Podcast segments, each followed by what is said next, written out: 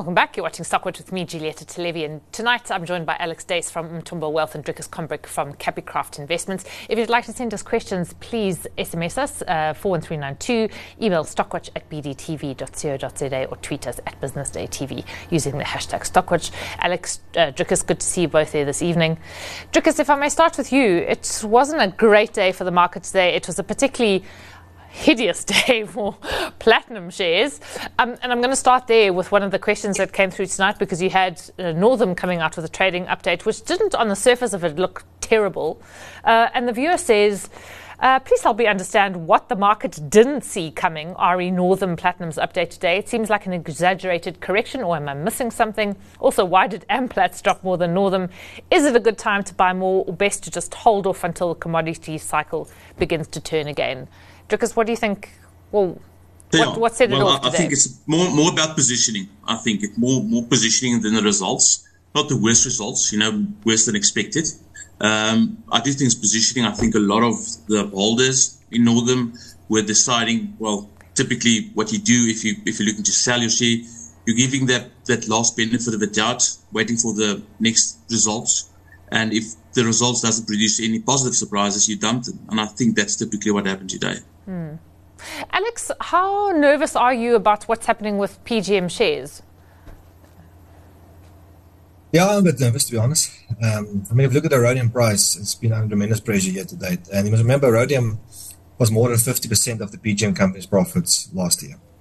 Right, so rhodium was down, I think, about region of 70% year to date. So, at the same time, palladium has also been down materially. Um, so the components, the overall PGM basket is under tremendous pressure. And if you look at palladium, it's still trading at premium to platinum. Now, historically, um, other than the last six or seven years, platinum tends to trade at premium to palladium. Of course, also is metallurgically superior. You can use it for both, for example, diesel and, and petrol, and it's got different types of other metallitic characteristics. So there's probably more downside to palladium as well. Um, mm. So, you know, that is a bit of an issue. Um, we know the mining cost inflation is very, very high. Um, and at the same time, the prices are coming under pressure. So you're seeing a big squeeze on the margins. Yes, margins came from exceptionally high levels, which wasn't sustainable. So luckily, the, the PGM companies are entering this bear cycle with strong balance sheets. That's a good thing. Mm. Um, in the case of Northam, when they actually sell now their Royal Bafokeng stake, they will be in a, in a, small net cash position. So at least they can withstand this, the pressure that's coming. So I don't think there's any reason to be concerned that this business is going to go under. But there are cyclical industries, and this can be a deep recorrection, and uh, as a result, share prices can fall a lot more. From, I mean, I remember, for example, Impala Platinum traded about roughly about one billion dollar valuation at yeah. the previous down cycle. Tw- Twenty, yeah, yeah it was about uh, twenty bucks, wasn't it? Less than twenty rand a share. Yeah, and that mm. went all the way up to let's call it three hundred rand. So, you know, this, these stocks are exceptionally volatile, and uh, but yeah, I think the fundamentals minimum I don't have a good grasp on. Usually, PGMs I, I do have a, a, better fitting than some of the other commodities, but at this, this moment I'm a bit cautious. Okay. Um, you know, and as a result, I'm not surprised by the share price movements we've seen so far yet today. Maybe just one last word there, Drikus, because I mean, if Alex talks about entering a bear cycle, we've had commentators on the show talking about exiting a bear market cycle for PGM producers. I, I mean, so you know, there's uh, really seems to be quite differing schools of thought about where the PGM producers are at the moment. No, so the, the cycle is a capital cycle. It's much, much, um, let's say, removed from the general commodity cycle. Um, you know, um, I think these guys started producing uh, much bigger cash flows even before COVID, you know, before general commodities uh, picked up post COVID. And they started the capital cycle a bit earlier. Uh, and normally, when you see big mergers, acquisitions like we saw with the RB Plats uh, uh, takeover war, uh, that should you know, it should be a red flag that the cycle is turning against you. And yeah, lo and behold, that was the case. Mm. But these things take always takes longer than uh, than expected. Luckily, like Alex said, stronger balance sheets. We invested in a few smaller uh, operators, uh, which are increasing production actually still, um, but at very very low end of the cost curve. So that helps. unfortunately, some of the bigger producers do have mines in there that's at the high end and um, if this continues, you might see them uh, um, scale back production from those, um, uh, you know, higher end yeah. uh, production or mines. Okay, so quite quite worrying. Uh, the other, I suppose, noticeable um, factor on the JSE today was the rand going back above 19 to the dollar. Uh, I mentioned, though, that at least we're not Argentina, which saw its peso devalue by about 20% against the greenback today. Uh, but the question is uh, from a viewer, he says, I read a report, or she, I read a report that the predicted normal level of the rand to the dollar is now 20 rand. I agree with this, given the poor state of our economy due to global and self inflicted factors. However, I'm thankful that the prediction is only 20 rand and not much more. I would appreciate your guest views on the rand. Alex, uh, I mean, there's another school of thought that says the rand is actually deeply undervalued and should be at about 16, 50, 17 to the dollar. Where, where do you sit, and uh, or if you have a view at all, indeed? I think it's a tough one. Um, if we look at purchasing power parity, um, the rand should be roughly about 16, 1650. But there's been a disconnect with the rand and purchasing power parity since about 2013. And there's a few factors behind it. Uh, one is, of course, South Africa's GDP per capita hasn't grown since then.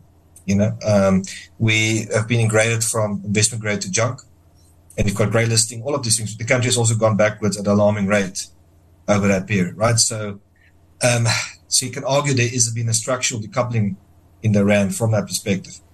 It doesn't mean we, we can still have periods of strength, um, like we had briefly, and you know we could have another period where rand strengthens. But I do think there has been a bit of a structural decoupling, and as a result, you're probably going to see acceleration in depreciation. Now, since 19 60 about 94, the rand depreciated about roughly 6%.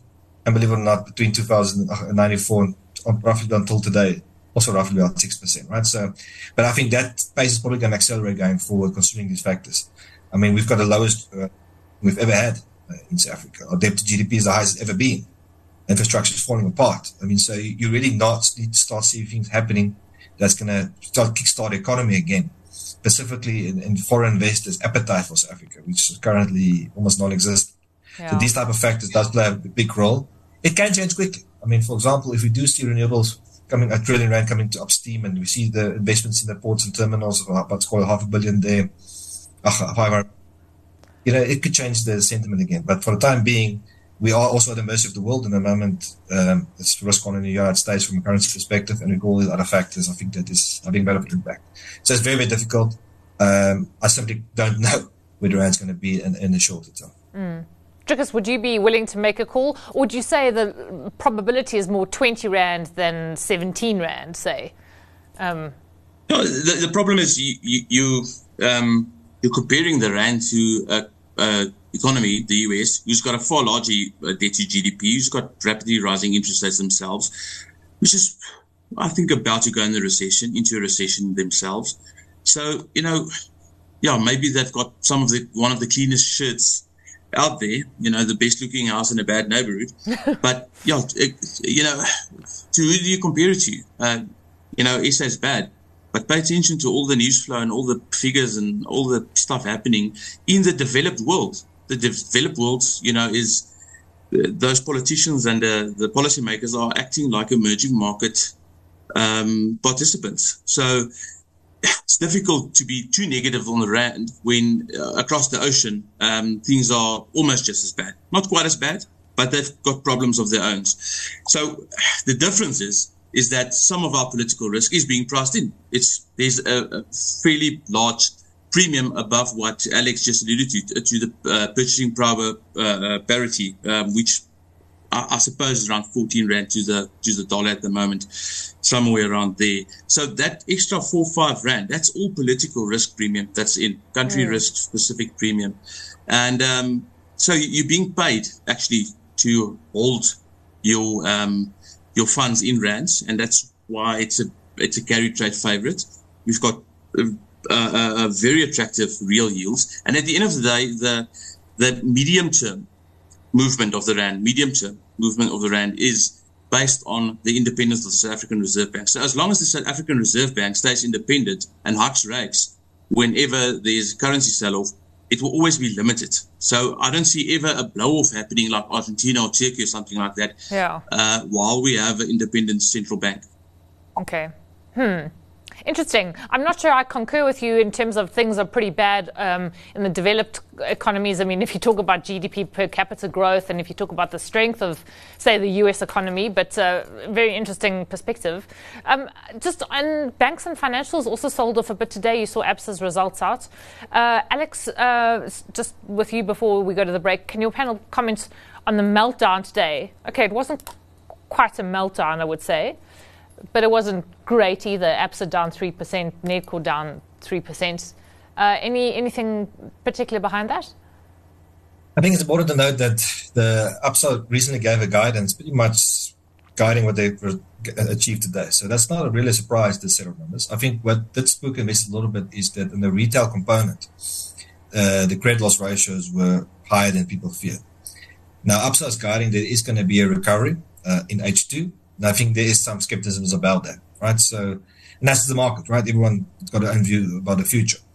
Banks also has been quite strong over the last couple of months. So I think a bit of a pullback is probably a bit warranted based on this results from ABSA. Hmm. But it's pretty much the corporate investment bank that did well in Africa. But the SA component, home loans, uh, personal loans, credit cards, all of those components under tremendous pressure and shows you that the consumer is, is really uh, stretched. And it's, it's very difficult to see how they're going to recover soon. However, the banks are well provisioned, well capitalized, so they can absorb this. So I'm not too concerned. Um, I do think the easy money has been made in the banks. From these levels onwards, there's a small optionality for some re-rating, but it's more yeah. about the earnings growth and the dividends, uh, I would say, from a investment case perspective. Yeah. Because, because we did see a very strong July for the banks. I mean, Standard Bank in particular, and you know they came out with a very strong trading update. But do you think the, the cold hard reality is setting in? Yeah, I think these are typical uh, end of cycle earnings. So, you know, sure, they're trading at seven, eight price earnings ratios.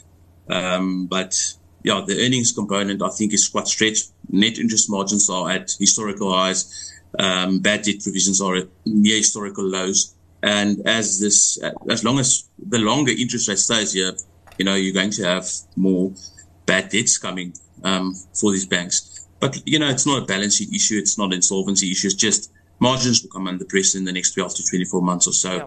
So, uh, but but the price for that, you know, seven eight price earnings ratios that I, I think they've already priced in a, a, weaker cycle going forward. They're not pricing in Armageddon, but they are pricing in uh, weaker earnings uh, for the next say 12 to 24 months. Okay, so would you stick with banks if you did own any bank shares? Uh, I, I would I would lighten the load. I would decrease my weighting. Okay. There are there, there, there are some other opportunities out there. Um, a question actually on, excuse me, uh, let me get to it. Um, it's on Cameco, which is, um, Drikus, I know we were talking with you before the break, so Alex, uh, I shall get to you in a moment. But the viewer says, I'm really chuffed that I took a punt on Drikus' stock pick recently, Cameco. It is now up 55%. Time to buy some more shares or be patient and wait for a dip in the price. Or would you, in fact, sell? Drikus, what would you do? Uh, the, the, the valuation is, is quite stretched. Um, there's no valuation to talk of. So, yeah, it's not a, the value stock I thought it was when it was back at what? Uh, we started buying it at in the mid teens. Yeah, where's it now? It's, uh, Cameco, Cameco. It's at the moment it's 35 bucks. So it's a great trade, but I do think it's stretched up. If you wanted some uranium exposure, because I'm bullish uranium longer term, and, and I think you'll still do fine over five to 10 year period if the bull case for nuclear plays out in Cameco. Remember they own Westinghouse as well, or 49.9% of it. Um, but uh, I think a better way to play it at the moment, if you want some exposure, is buy Sprott's uranium, um, physical uranium trust I think the code is UUN listed on Toronto. Okay. Sprott's Physical Uranium Trust. And you can buy it now at a 5% discount to NAV. Okay. Alex, do you have any thoughts on the uranium markets? That's pretty much Edric's area of expertise, there, to be quite frank. He's been looking at uranium for quite some time. Yeah. Yeah. I, I, what, I've, what I've heard from what he said before and, and likes, I've probably been the same. Makes sense to me. Yeah. So yeah, we keep running. And a 55% gain is not to be sneezed at. So so well done to the viewer for following your um, your pick, uh, Drikus. All right. Um, there's a viewer says I have three stocks I'd like to buy and would love to hear the panel's thoughts. Uh, being Mr. Price Group, African Rainbow Minerals, and Sibanye Stillwater. Would buying these stocks at these levels be a good decision? Alex, um, so quite diverse there. Uh, starting with Mr. Price, what do you think? Yeah, none of those, quite frankly, uh, making me excited. um, so, Mr. Price, I historically like, but they've got an acquisition spree which I don't like. Um, yeah. And I do think some of the business they bought is of low quality and is going to have issues going forward. Um, I think in, in, in, this African market, I would prefer uh, retailers to rather focus on improving the efficiency in their portfolios, working, focus on working capital and buying back shares. I think if they'd done that, they would have massively outperformed any of the other shares in the market. But because everyone is going on these deals locally and offshore, they've destroyed value. Mm. You know, the ROEs have dropped. Um, I mean, cash conversions have dropped. Um, balance sheets are under threat. I mean, Foschini is another one that's really. So for me, surprise, um, I think it's a more wait and see. Um, I think the phase eight deal for me doesn't, or sorry, it's the Studio 88 Studio deal doesn't really make yeah. sense because it's branded goods. I mean, Mr. Price is known for not branded goods. So why do you buy branded goods? Uh, Power Fashion seems to be inferior, Mr. Price. You know, um, couldn't they compete on merit with them by opening their own brand or something like that? So there's a couple of deals I don't really know. Uh, so Mr. Price. So for me, I would say at best lukewarm, but I'm not jumping to buy these mm. things. Uh, Drikus, your thoughts on Mr. Price? You're nodding vigorously there. Yeah, I'm, I'm, I'm in the same camp as Alex. Uh, I'm not I'm not too psyched to get geared on the SA consumer. Not not now. Uh, they're not cheap enough. Mr. Price sitting, I think, at a 12 4 PE, which is cheap for Mr. Price. But come on, the whole market is much more cheaper than it ever was. You know, if you if you just go down the, the quality and Mr. Price's quality has diminished, do not make a mistake. But if you if you buy some lower quality shares or smaller cap shares, you can you can find, you know, um, five four PE stocks out there, um, which might even grow earnings faster than Mr. Price can. Mm. Yeah. Okay. Uh, then the other two shares that you were talking about uh, was I mentioned African Rainbow Minerals and Sibanye Stillwater. I know we have discussed the PGMs already. African Rainbow Minerals, Alex, uh, is this one that you look at? Is there anything that would yeah. entice you? Um, look, it's not expensive, um, but it's also, um, I mean, predominantly the biggest asset is in Assmang that used to be listed on the market, iron ore manganese player. That's a good business, Assmang. But remember, Africa Rainbow is more um, you know, a holder to share. They don't really have operational control of those assets. Operational control assets they have is a couple of, you know, mines in Africa, coal, and so forth. So it's more like a, a passive investor in that space. Mm. Their track record when it comes to capital allocation not great. Uh, African Rainbow as well. So not particularly world class miners like a Billiton or Anglos, or for example. Um, but you have to have to view those commodities. Do you really think iron ore is going to do well? Uh, do you think manganese is going to do well? and then you can make a, a sense of where African Rainbow fits in that in that mold. If I want to have um, iron ore exposure, buying something for my personal account, not I, would think something more for Afrimat for me makes more sense. Um, you know, they're growing their profile, they're going into making, doing other things. That's for me a much better opportunity than African Rainbow. Yeah. Uh, but yeah, it's about uh, not really something that I, I would uh, yeah. really like, especially in a down cycle. I think it's the lowest quality business you would like to have as a bunny in a bull market uh, as to a bit more. Yeah, I suppose, and Afri, Afrimat has got a history of good capital allocation uh, behind it, um, whereas, uh, you know, as you say, African women minerals might not. Um, I don't know if we've sort of exhausted the PGM discussion, but Sibanye Stillwater, of course, does have, it's going into battery metals, it's got a bit of gold. Drikus, do you think you know, its, shares are under pressure as with as, as, with its peers, but it's got you know maybe slightly diverse um, streams, even though it's not a wholly diversified miner. Would you like it at this point? So, and it's got a metal recycling division as well, which gives it a bit of a different spin. So maybe I'll, I'll rather own Sibanye than um, than uh, African Rainbow Minerals, just because I I don't like iron ore there's no more bridges going to nowhere or skyscrapers going up in China. I've been, I've been pretty vocal on not having exposure to iron ore for the last five years or so. Yeah. So I'm still there until something changes elsewhere where we need a lot of iron ore. Remember, the iron ore, there's a steel cycle, a recycling cycle. It happened with Japan in the 90s. In the 90s, the iron ore price was quite depressed because after Japan developed for three, four decades, they started recycling. They started the recycling cycle. That's still to come for China. Mm. Um, so I'm, I'm, very bearish iron ore. Um, I like all kinds of different metals and commodities and stuff, but I do not like iron ore. Yeah. Okay. and I suppose uh, Afrimat unfortunately has iron ore. Um, if we, you know, if we're talking about them, uh, notwithstanding good capital allocation. Um, okay, moving on. Uh, but talking a bit about construction, WBHO has recovered nicely. Does it excite the panel? Alex, does it excite you? The focus on South Africa, yes. Um, you know, obviously Australia was a disaster. I really like the UK business they bought. But I think the order book has, has picked up quite nicely. They are, by, they are by far the best construction firm in South Africa. Look at their track record, the way they execute projects. Um, been evident they branch outside SA when they start scoring some own goals, unfortunately. So if you do expect is going to be a bit of an instruction boom in SA, well, not say boom, but just a recovery from the low base. So look at our uh, foreign direct investment of GDP is roughly about 14%, which is incredibly low for emerging market countries. So that goes to example for 16, 17, 18%. It will lead to some decent growth. And I think Wilson Bayly will be, there's lots of unlisted players in that space. Yeah. But I mean, the traditional capacity in South Africa has been destroyed. You know, um, I think we've lost so much capacity, so much skills. We think about uh, ELB group is gone. Revenge, pretty much uh, the Greenwich gone Group Five gone, Stefanutti gone. You know, so the last they, they do have a, a picking of, of, of, the quality staff that's still available in SA.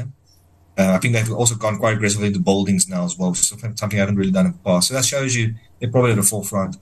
Um, yeah, perhaps the Demon Raubex will, will benefit. Yeah. But, so yeah, I think that's.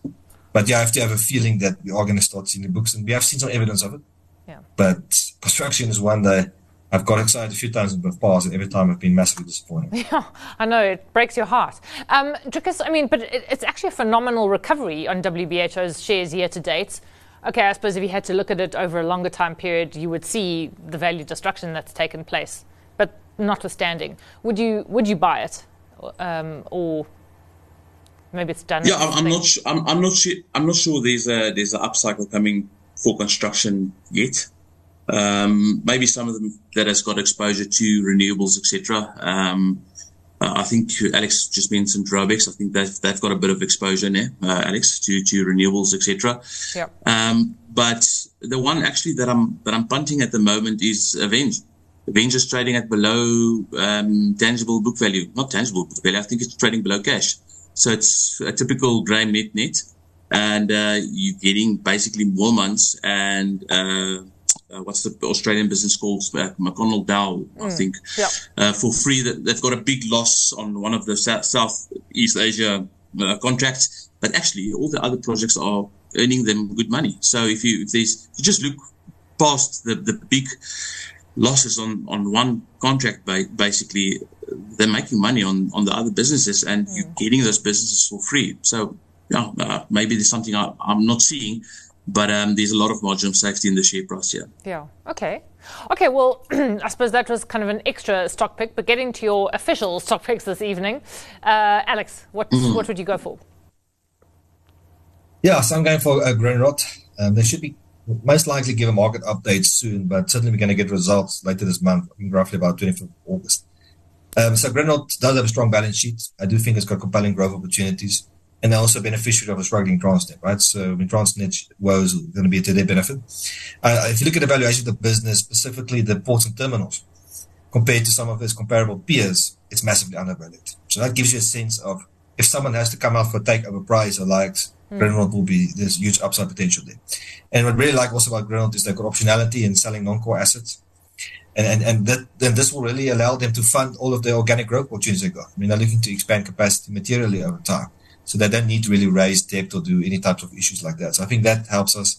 So for us, we advocate you to buy Grindrod any form of weakness, like we've seen of late, yep. and then uh, hold it for at least the medium term because it will take some time for the investment case to fully come to fruition. Yeah. Okay. Well, I'm glad you've picked Grindrod because I have them, and I've been a very happy shareholder over the last year. Um, Drikus, how about you? We well, going for a UK listed asset management called, called Ashmore. Now I know South Africans always get excited if they um, quote coronations uh, yields, but you get eight and a half percent buying Ashmore at the moment, eight and a half percent in GBP pounds, and you know GBP pound dividends they're not taxed. So, um, yep. so if you buy it in the right structure, you won't be taxed at it locally as well. Just use the right structure. And um, yeah, it's, it's cheap as chips. I think it's a, it's a good business. They've got an emerging market focus. That's why it's cheap. They've seen a lot of outflows the last few years. It looks like it's stabilizing. And um, if there is any um, return to the love affair that Western Capital had with emerging markets uh, that they had during the early 2000s, this thing will absolutely fly off the roof. Hmm. Okay, well that's through the roof. off the roof, through the roof. It sounds exciting either way. Um, Alex, we shall leave it there. But thanks very much for joining us evening. Uh, nice to chat to you both. Alex Duys is from Umthombo Wealth, Drikus Combrinck is from Capicraft Investments. Up next, the close. Stay with us.